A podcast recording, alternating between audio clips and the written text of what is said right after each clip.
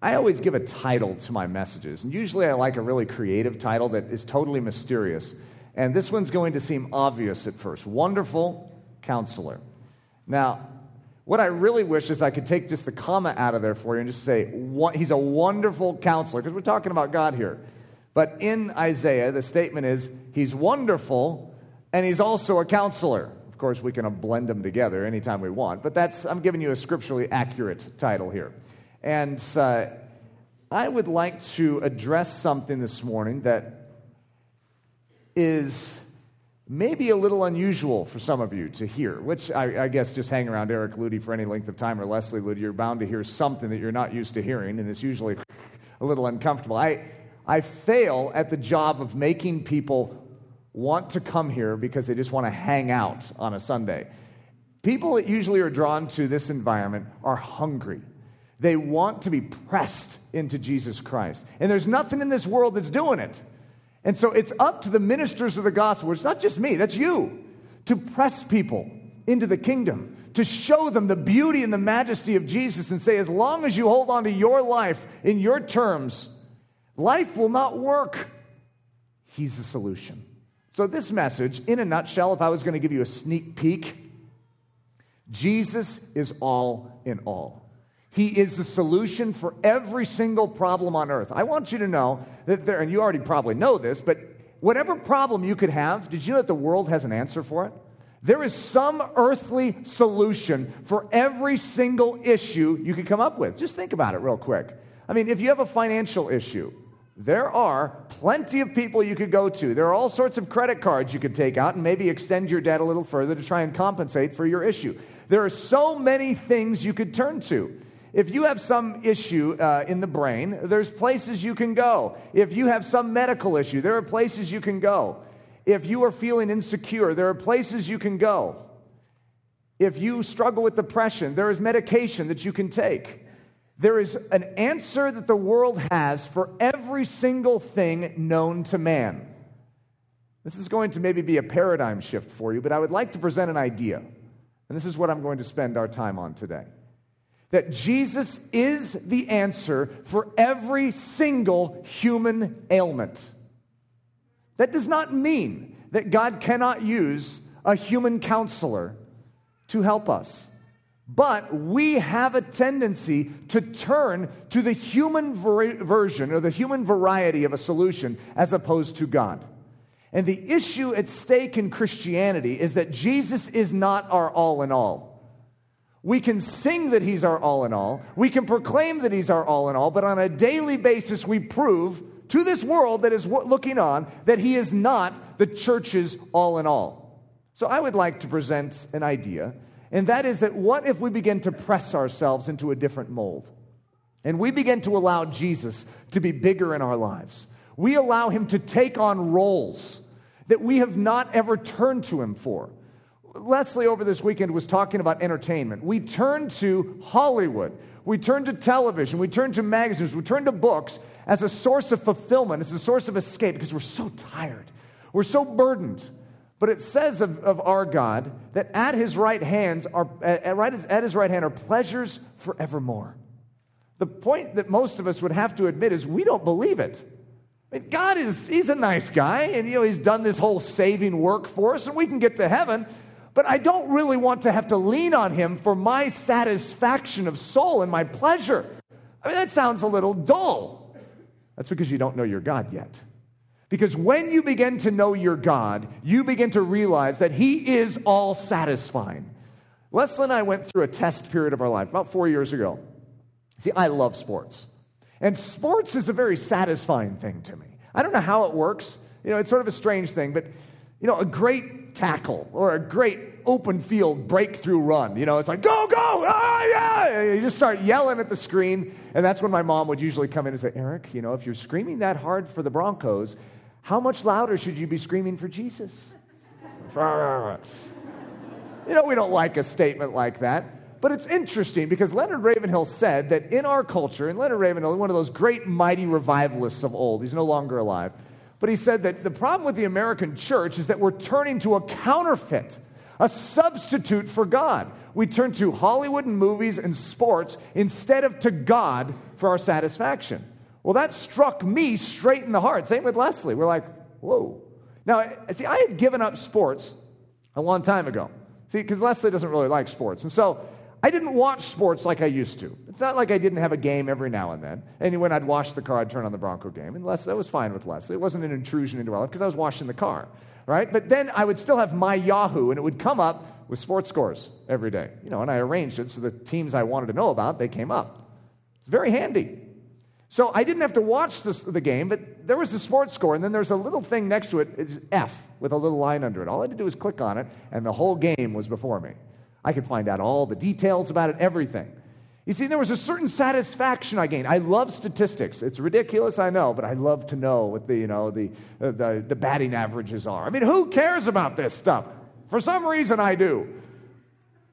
And God was dealing with this. It's like, Eric, are you willing to find what you are looking for in that information? I want to just have information. I want to know what's going on. Are you willing to come to me instead of to that? Are you willing to try it, Eric? Because I will prove myself to you. So I did. I literally gave up sports, not in the sense of watching, because I'd already done that, but in the sense of having to follow and know all the details, because I love that. I mean, I just love it. So there I am, and I'm focused. I'm giving it up and I'm praying instead. All that time I would have been spent there, I'm, I'm praying. I'm focused on Jesus Christ. Well, guess what, what happens in Colorado at that exact time? The Colorado Rockies who are the worst team in Major League Baseball, suddenly become the best. And I'm really fascinated by this. Everywhere I go, I'm hearing about it. It's like, no, I'm going to stay focused. And then they get to the playoffs, which is impossible. Anyone in Colorado knows that. Impossible. Okay, I know that. That's going through my mind. That's an impossibility. This is a test. This is only a test. so I told Leslie at that time, I go, watch, they're going to go to the World Series. Just watch, because I'm going to have to walk this. I'm going to have to stay focused and I'm not allowed to look. And, and it was like the ultimate juicy thing sitting over here, and I had to stay focused over here. It's like, oh, no, I'm not looking over there.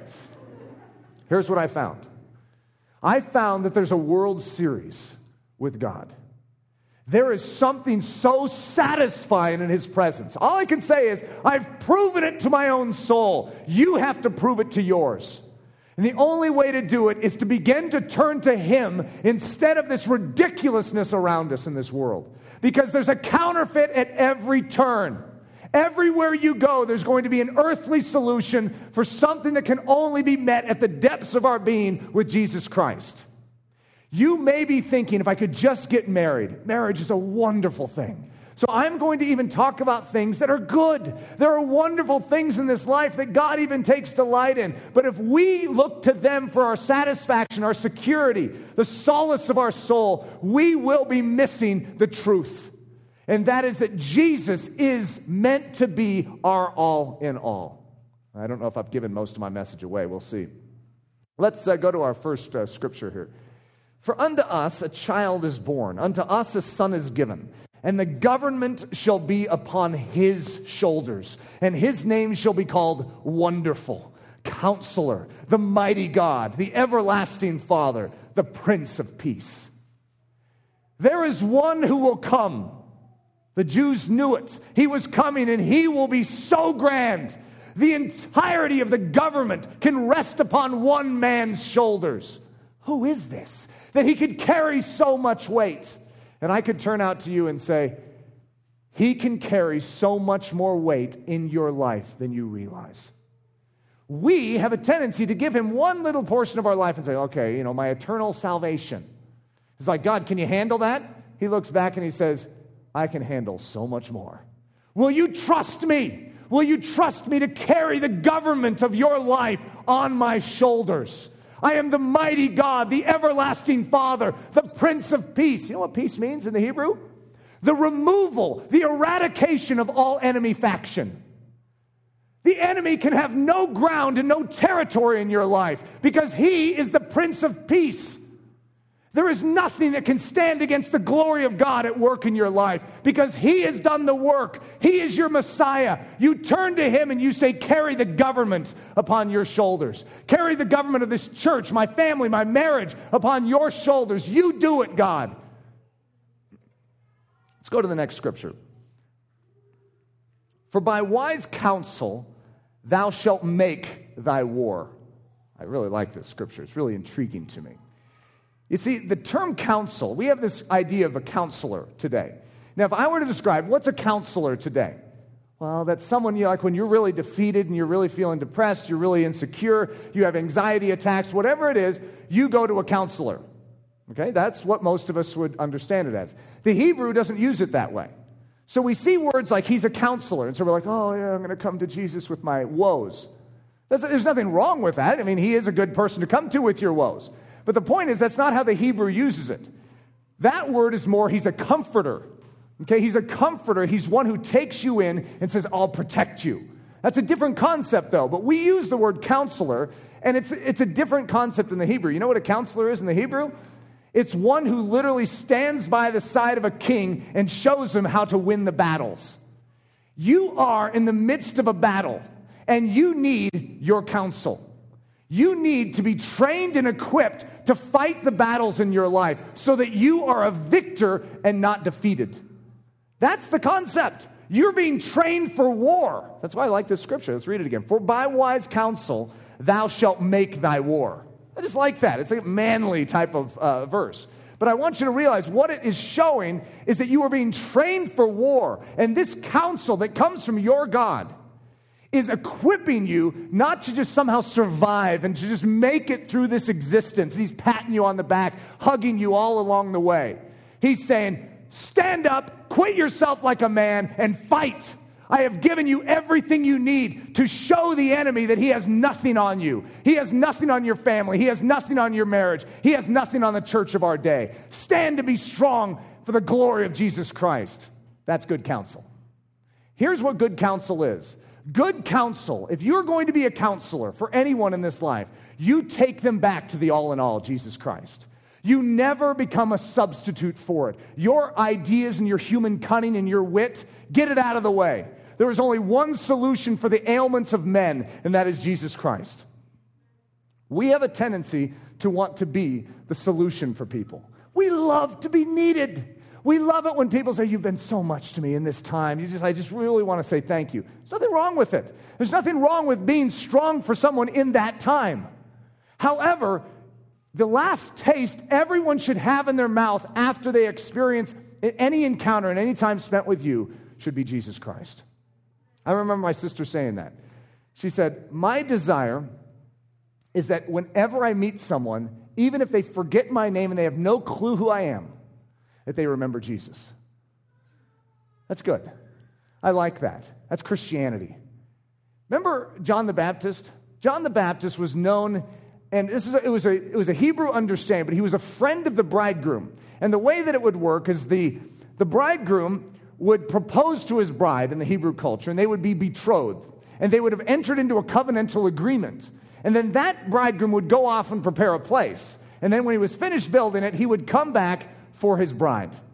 Well, this is obviously very similar to Jesus Christ because Jesus Christ proposed to his bride. That's what the Holy Communion was. And then he went off to prepare a place. That's why you hear that terminology in Scripture. However, the bride is entrusted to the friend of the bridegroom. And so when Jesus hadn't yet appeared on the scene, John the Baptist was the one that was seen, and he referred to himself, I'm merely a friend of the bridegroom. And so the Hebrew culture understood his position. There is one coming, and he's the one you want to see. Not me, said John. Not me. I'm unfit to even untie his sandals. I have no business in his presence. This is Christianity, by the way. Any position you take in ministry, any position you take in politics, any position you take in counseling, any position you take in any type of business activity, any social influence that you have, you are merely a friend of the bridegroom. Do not get in the way. Do not cloud people's view of Jesus Christ, the all in all. Your job, as John said, when he comes, you decrease. Why? So that he can increase. That is Christianity. Okay, let's look at a Hebrew word. Yats. Okay, and on blueletterbible.com, they always have the pronunciation for it. I always, I don't have the Hebrew, you know, they have some type of thing in their, their language. I can never do it, okay? But this is yats. And the guy always says it that way. Any of you that ever heard on a blue letter Bible, he's like, uh, Strong's G, yes. It's like, could you have a little personality in your voice, buddy? Okay? So this is yats. Uh, to advise, to consult, to give counsel. Uh, counsel, purpose, devise, and plan. This is the word in the Hebrew for preparing for war. Ahithophel, the, the, the, uh, the, the counselor to the king. You have Hushai. You have these men that were literally known as the king's council. This is the concept. And God, it's also a concept of legal counsel. In other words, it's representation. You're, you're defenseless. You don't have what it takes. And so your counsel stands up and he intercedes for you. He's the strong man to defend, he has the wisdom that is needed. You have someone in your life known as the wonderful, comma, counselor. Capital C. He is the one with all wisdom, all knowledge, all position, both legally and practically in your life to solve every dilemma you could possibly face. Why in the world wouldn't we turn to him? The Heavenly War Council. And you'll notice council is actually spelled differently than this, but I put it in because I wanted you to realize the word council, it means a group of counselors. And so I just wanted you to see it. So this is, and also the other thing I wanted to emphasize is this is what council is. It is a war council. You are being trained and equipped. If any church ever just comes around you and keeps hugging you, and keep saying, Oh, I know how difficult this life is. Oh, I know how hard it is because we're all living in sin. And oh, they are not giving you good counsel because counsel leads you to be effective in war. They say, Stand up, stick on the armor of God. You have been equipped. The weaponry of, of heaven is mighty to the pulling down of strongholds. In other words, what you should be getting in the council of believers is a direct line back to Jesus Christ and talking about his triumph, his majesty, and his victory, and that he causes all things, all, all saints, to triumph in all things. That is his manner, okay? And so that's why I wanted you to see this because Heavenly War Council, we're not talking about a body of people here, we're talking about one Jesus. He is your Heavenly War Council. So, Council, CIL, would be a group. He's one. He's the counselor, and he is your heavenly war council. Okay, let's read a, a scripture about that. I will bless the Lord who hath given me counsel. My reins also instruct me in the night seasons. Did you just read, just study the concept of counsel in the Old Testament? It's great. I mean, God is our counselor. David was constantly turning to the counsel of God. Every situation, where did he turn? Not just to his earthly counselors. He turned to God, to his word. What does God say in his law? What does God say? What does God say? That should be the question constantly going through your soul. What does God say on the matter? I don't care what the earth says, I care what God says. All right, in a time of need, the typical human responses are as this, okay? We have a need, we have a problem, we're in a quagmire, we're in a difficulty, we're feeling this oppression, we're feeling this depression. Whatever it is, all of us understand it. We've all had our issues, and some of you are lugging in your issues with you today. This is humanity. We are in the midst, in the throes of a battle. But in your time of need, what are you doing? Because this is where we need to change things. And let's change it today. And let's establish a new pattern today. You know it says that habits are formed over like 28 repetitions? Then you have someone else who goes, I think I heard 26 repetitions. Then you have someone else who goes, 30 repetitions. It's somewhere in that range. Okay, 25, 32 repetitions. Suddenly, you begin to establish a new habit. Well, the Christian life has a dimension like this too, where you're not used to turning to God, you're used to turning to your medication. You're not used to turning to God, you're used to turning to a movie. You're not used to turning to God, you're used to turning to your magazines. You want to turn up volume in your life, and you're not used to going into stillness and listening to God's counsel. You're not used to turning to the Word of God and saying, God, what do you say on the matter? You're used to turning to someone else who you esteem their, their ideas and their wisdom. You turn to men, even if they're wise men, even if they're godly, instead of to God Himself. And all I'm saying is there's nothing wrong with talking to a godly person, but you seek God as your primary. Where do you turn in a time of need? So let's look at the typical human responses self. The old human brainstorm. Okay, I, I'm really good at brainstorming. You have an issue. The first thing that many of us do is we start thinking it through. We start evaluating, we look at it, all the you know, cause effect issues around it. We're trying to figure out a solution. What do we turn into? We're turning to ourselves. We have an issue, and instead of immediately turning in prayer and saying, God, this is your issue. You're bigger than it. You can see more than I can see. I trust you. You give me wisdom to walk through this. It doesn't mean God won't use your mental faculties. He will. But He wants you to always default to turning to Him and leaning and being dependent in your reasoning. And also reasoning from the Word as opposed to reasoning from your own intellect and your own experience because your experience stinks. Your experience is not trustworthy. His Word is proven, it's been tried. It has been purified and it is ready to help you. Your intellect is not, unless it is drawing its resource and it's it, what it has to work with, its raw materials from the Word of God. So, self is one of the common places we turn. Flesh. We drown our problem in sin. Well, there's all sorts of ways we do it, you know, but we turn to something that's just going to sort of cause us to just sink into our flesh, and it feels good. It's comforting, whatever it is, whether it's music, we just want to turn the music up real loud and just, just, just have our body shake with it. Whatever it is, we turn and we drown ourselves. Whether it's alcohol, whether it's drugs, we stimulate something, we go into a fog, and we, we disappear in our flesh and in our comforts. Oftentimes, even knowing we shouldn't, but we don't know what else to do. I mean, this is hard. God should know. God should know this is hard and I don't have a choice but to turn to my flesh. Physicians, you have a problem, the first thing you do, turn to a physician. I mean, if it's a physical ailment, obviously they're the ones that, you know, are on earth to take care of that. I'm not saying physicians are bad at all. But we, any more than human faculty is wrong. The flesh has some good aspects to it, by the way. Appetite, our sexuality, those are all parts of our flesh, but they shouldn't be a lead instrument. They should be a responding instrument in our life to the Spirit of God. They are under harness to the Spirit of God. Doesn't mean God doesn't want you to eat, for instance. He loves it when you eat, but your eating should not be out of control and to, to, for gluttony and for self comfort. You do not turn to your stomach, to your sexuality, for any type of answer to life's problems. People do all the time. Parents. Now, what we could also say is parents, spouse, friends. We depend on people near us. If we have a problem, it's just like, where's my mom? Where's my mom? My mom always deals with these things in my life. Oh, my dad is always the one that uh, puts gas in my car, and I just don't know what to do here. We have issues in our life, and we find ourselves dependent upon someone else. And I just want you to know when you're a little kid, that's, that's normal, that's good, it's healthy.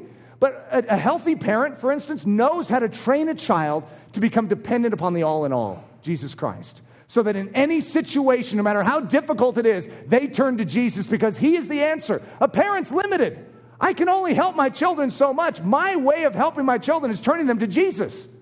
Now, when they're young, they have to come to a parent. That is part of the model. But you're training them to learn how to be dependent upon someone bigger than you, to be dependent upon Jesus Christ. Darkness. We consult a counterfeit power. We do it all the time. No, I shouldn't say you do it all the time. People do it all the time. They want something that would have a sense of strength, a sense of power that can try and match what is coming against them. But they turn and they consult something of darkness as opposed to something of light. There's only one thing of light that we're supposed to turn to Jesus Christ and His Word. It's very clear in Scripture. If you turn to anything outside of that, it's not Jesus Christ. It's a counterfeit of it. Anything that would masquerade as light. So let's, let's use an illustration here with these things. You're a lamb. Now, we talked about this this weekend. Lambs are weak, okay? They have no potential, no strength of their own to be able to tackle the wolves in their life. Yet God sends us out as sheep among wolves. This is a bad situation for us, potentially, because it doesn't look good. The odds are really not in our favor to win. Okay, you, you, you match a wolf against a lamb in one of those like rings, you know, where, you know, the cockfight types of things, but now it's a, it's a lamb and a wolf. And the wolf is going to literally eat for dinner that lamb. The lamb doesn't even have a chance. And God sends us out as lambs. And so here you are going, oh man, I'm a lamb. I am surrounded by wolves. What am I going to do? Should you turn to self? Should you turn to flesh? Should you turn to the physicians, your parents, your friends, your spouse? Should you turn to darkness? What are you going to do? Okay, let's, let's go through these. Self. Is this a wise thing for a lamb to do? Okay, the lamb is sitting there, postured in a, in a battlefront situation against a wolf. How many of you would say, if you could truly see globally on this, yeah, I think that lamb has enough in and of itself to go after that wolf? Go, go, lamb. That's stupidity. There's a shepherd standing right here. If you are a friend of that lamb, what would you say to him? No, no, don't, no, hey, stop, stop. Do not try and take on that wolf by yourself. You stay next to your shepherd. He's the only one that can defeat him. That's heavenly wisdom.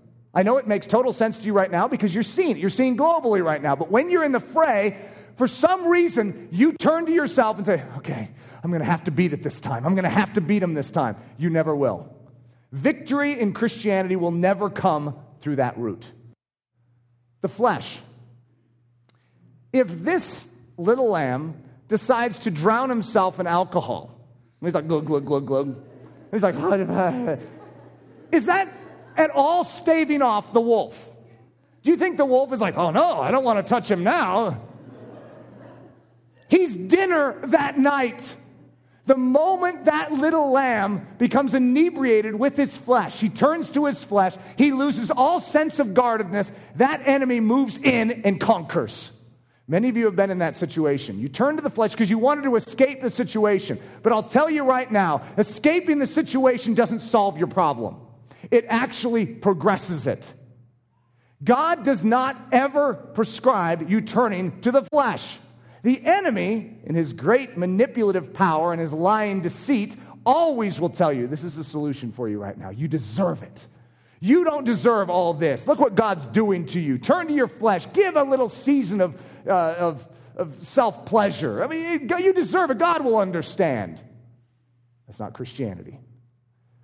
Physicians, Okay, imagine that someone has you know, a little bottle of pills for you. Say the enemy, the, the wolf is gnawing on your arm and you have you know, all these bite marks. You know, and you turn to the physician, I have all these bite marks and they really hurt. And so the, the physician you know, pumps morphine into your body. Is that solving your problem? Because guess what? The wolf come back, comes back the next day and eats off your left arm. Oh, I got bite marks over here, more morphine. You do not need medication to solve your issues. And I'm not going to make some statement against medication that prescription drugs are totally evil. I'm saying when we turn to them, when we turn to them as our solution, something is out of order in our life. That is not your solution. It doesn't solve the deeper root problem, and that is the wolf is eating you for dinner.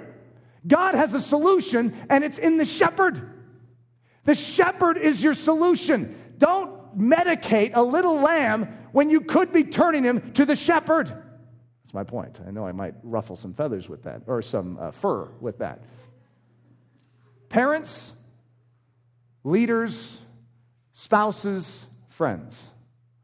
Nothing wrong with this. This is actually a positive thing that God loves to use in the community of believers, in your family, in your home. However, could you imagine a little lamb? And here's all the rest of the flock over here. Here's the shepherd, in a time of need, there's a time of crisis, the wolf is coming. Instead of turning to the shepherd, he does a very strange thing. And he turns to the flock and says, What should I do? You see anything wrong with this? If you are healthy and you're in the flock, what should you do? Take him in and surround him and say, You're safe with us. What should a good sheep do to help another sheep? You direct him right back to the shepherd. That's counseling. That's the way it's supposed to be. That's, that's how you comfort someone. Every human issue is related to sin. None of us have special issues. I know we all feel we do because the enemy is always telling you that's a special issue. This is a really special issue that you have. You can't deal with it in normal ways. It's not prayer that deals with this issue. This is a special issue. Every issue is a, an issue that flows out of sin. And so the remedy for it is the sin eater is the one who destroys it, is the one who pummels it, is the one who has defeated it. This is the one. This is your answer. It is Jesus Christ. Darkness, consult a counterfeit power. A wolf comes in, you know, and he's, he's dressed in nice white outfit. And he says, I'm on your side. I'm on your side. I can help you defeat that other wolf over there. We fall for it. Why in the world would we ever fight? He's a wolf, just like this wolf. He's just talking nicer. He's coming in and he has the same agenda. Any wolf, wolves are cunning. Any wolf, he's to come in and he's to act like he has a different agenda. And that agenda is to prosper you, is to help you fight that other wolf. And I want you to know that wolf will eat you in the end. There is no one on your side that is not directing you to the shepherd. Anyone that gives you counsel, that takes you anywhere else, is not on your side. They're on the side of darkness, even though they're unwitting. Remember when Peter said, No, don't go into Jerusalem, don't die, I won't allow it. What does Jesus say? Get thee behind me, Satan. Peter's like, Well, he was a messenger, not because he didn't love Jesus, but we ourselves, Christians, we can mouth the very words of hell to our friends and to other believers and to other sheep. Now, I, I wouldn't turn to the shepherd in this situation. I'd try this. I, I did this a few years ago, it really worked for me. The only thing that is the answer for the ills of mankind is Jesus Christ. In every situation, we turn to Him. The Hebrews 4:16 verse. Okay, in context, listen to this. Let us therefore come boldly under the throne of grace, that we may obtain mercy and find grace to help in time of need. You have a time of need, there's grace for it. And grace is not just the hug of God, by the way. You do a study on grace, one of my favorite themes to study. It is the mighty power of God given to the saints of God to enable them to carry out the errands of God. It is the equipment you need to live life right. And He has grace for you to help you in the time of need. It's the shepherd that does. All these other things are counterfeits. The first turn. The scripture in Isaiah there is no God else beside me. A just God and a Savior. There is none beside me. Look unto me and be ye saved, all the ends of the earth, for I am God and there is none else. There is nothing else that can be God in your life. There is nothing else that can satisfy. There's nothing else that can solve. There is nothing else that can deal with the root problem of sin in your existence. There is only one, and He's the one we're talking about today Jesus Christ, your all in all. Let's look at this next scripture, Second Chronicles 16. This is a very sobering scripture because Asa was an amazing king. God brags about Asa. But then look at the very last statement of his life. And Asa, in the 30 and ninth year of his reign, was diseased in his feet until his disease was exceeding great. Yet in his disease he sought not to the Lord, but to the physicians. And Asa slept with his fathers and died in the one and fortieth year of his reign. Sort of a sad statement to finish with. But what a telling statement. A man who always turned to God, suddenly, in this crippling issue in his life, he turned to the physicians and not unto the Lord. I'm not saying physicians are bad. That's a hard thing to not interpret through what I'm saying. However, because I don't, th- I mean, Luke was a physician for that matter. Jesus is considered the great physician. I think that we could easily be an extension of the great physician on earth. However, a great physician in the human form is one who leads people to the true physician. It's one who is a conduit to say, You need help? I know who has it for you. That's a physician. You have ailments? I want to lead you to the one who created the human body. I want to show you what his pattern and his plan is for health. You lead them always to the shepherd. You never become an end in and of yourself. Parakletos, if I was to do it according to that. Parakletos. It means the advocate, the intercessor, the rescuer, the helper, the counselor, the comfort bringer. Who's the parakletos in Scripture? Some of you have seen the word. Let's go to John 14 because some of you know the answer. You're jumping on top of it too quickly. This is Jesus speaking. Jesus is going to leave. It's a bad idea. The shepherd is like leaving. Okay, all the sheep are like, uh, we're, we're sort of vulnerable here, you know, uh, because as long as you're around, we're safe, but you're saying you're going. Okay, you're going to be with the Father. How is this good? Because he actually says it's better for you that I go. Uh, how is it better for us that, that you're going? Uh, you know, it, this doesn't make a lot of sense to us. Listen to what Jesus says. And I pray, and I will pray the Father, and he will give you another helper. That's a parakletos. He will give you a parakletos. He will give you an, uh, uh, an intercessor. He will give you a rescuer. He will give you someone who will help you. That he may abide with you forever, the Spirit of truth, whom the world cannot receive because it neither sees him nor knows him, but you know him, for he dwells with you and will be in you. I will not leave you orphans, I will come to you. These things I have spoken to you while being present with you. But the Helper, the Holy Spirit, whom the Father will send in my name, he will teach you all things and bring to your remembrance all things that I said to you. You have a parakletos. You have a helper. The most amazing thing, because you could say, well, we need to be near the physical Jesus. If he had just stayed on this earth, then our, our shepherd would be within reach and we could all just crowd around him. He says, I have a better plan. I'm going to send my very presence into your life. And I will be a parakletos for you. I will be a helper from within. And I will give you strength. I will give you courage. I will make you bold when you must be bold. I will make you sensitive and full of compassion and love when you must have it. I will give you words to speak when you stand before the authorities. I will do it for you. I will be your parakletos.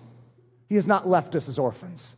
He did not abandon us as sheep amongst a whole bunch of wolves. He's right in the midst of us, Emmanuel, inside of us. It's extraordinary. You abide in the Parakletos. You abide in the reality of your intercessor. You abide in his help. You always turn to him. That's what you just look at it in the most simple way. Instead of turning outward when you have a need, you abide. You cling to your intercessor, to your Parakletos. He is your answer in all situations the danger of the special situation. I want to read the very end of this Isaiah passage, which is verse uh, 28. Could you go to the, the scripture? The very end, there is none that showeth, yea, there is none that declareth, yea, there is none that heareth your words. Could you go to the next one? For I beheld, and there was no man, even among them, and there was no counselor that, when I asked of them, could answer a word. There is no human on this earth that can give you God's answers. You know who can give you God's answers? God. Because they're His answers. The only thing we can do is point to God's answers. We can give Him as the answer. When we turn to men and we say, Do you have an answer for me? They're lying through their teeth if they say, This is my wisdom, and then they give you God's wisdom. It's God's wisdom that saves. We're only messengers of it. So the healthiest minister is one that is always saying, Thus saith the Lord. This is what he says, and this is why you should believe it because it's the voice of the shepherd, and he wants to protect you. He wants to build you strong, he wants to make you mighty. Thus saith the Lord. The danger of the special situation. You do not have a special situation. I know that sounds unfeeling. I know that sounds ridiculous because I don't know your circumstances. It's like, well, if he knew my circumstances, he wouldn't say that too quickly. You know, I had parents that did this, I, I had this upbringing. You live in a fallen world and you have sin. Sin has ravaged you, sin has affected you. You live in a world that is hostile to everything we're talking about right now. Everything. This world does not want anyone to turn to Jesus Christ as a solution. They want him to turn to them. They want the world to be the answer. They want to find satisfaction in this world because if we have to believe that there's a God, that means that there's something higher than us. And we don't want to submit to it. There's nothing in this world that is going to help you come in this direction except for the Spirit of God, that parakletos that we just talked about. And that parakletos is stirring within your soul right now. And he's saying, Come to me. I am the answer for you in all situations. Don't negate what I am saying because of a special situation.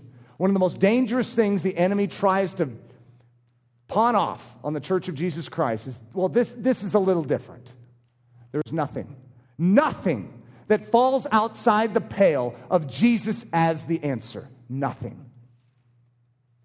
The misuse of ministry. If you represent Jesus Christ, You have a ministry. You know, it might not seem very big. In fact, you don't have anyone that you're influencing maybe yet. But you have a ministry because you're a bearer of the name of God. You're calling yourself by his name. People are going to come to you because they're going to, they're going to find out that you have the words of life, that you have the substance, that something is different about your life. You see, you have a parakletos for you. So therefore, the wolf is not able to devour you the way he's devouring them. They want to know what you have, but there is a propensity and I want to forewarn you about this. There's a propensity to become the parakletos for them, to become their helper, to become the end solution. We like people to depend on us. We like people to need us. Oh, it feels good and it strokes us. It makes us feel wonderful. So many leaders take a position and then gain a dependency from their body. And then you could ask anyone in the church, why do you believe this? I, am not exactly sure, but my pastor says it. A healthy leadership is always leading people back. Don't trust me, trust him. And if I violate anything he says, throw me out, not him.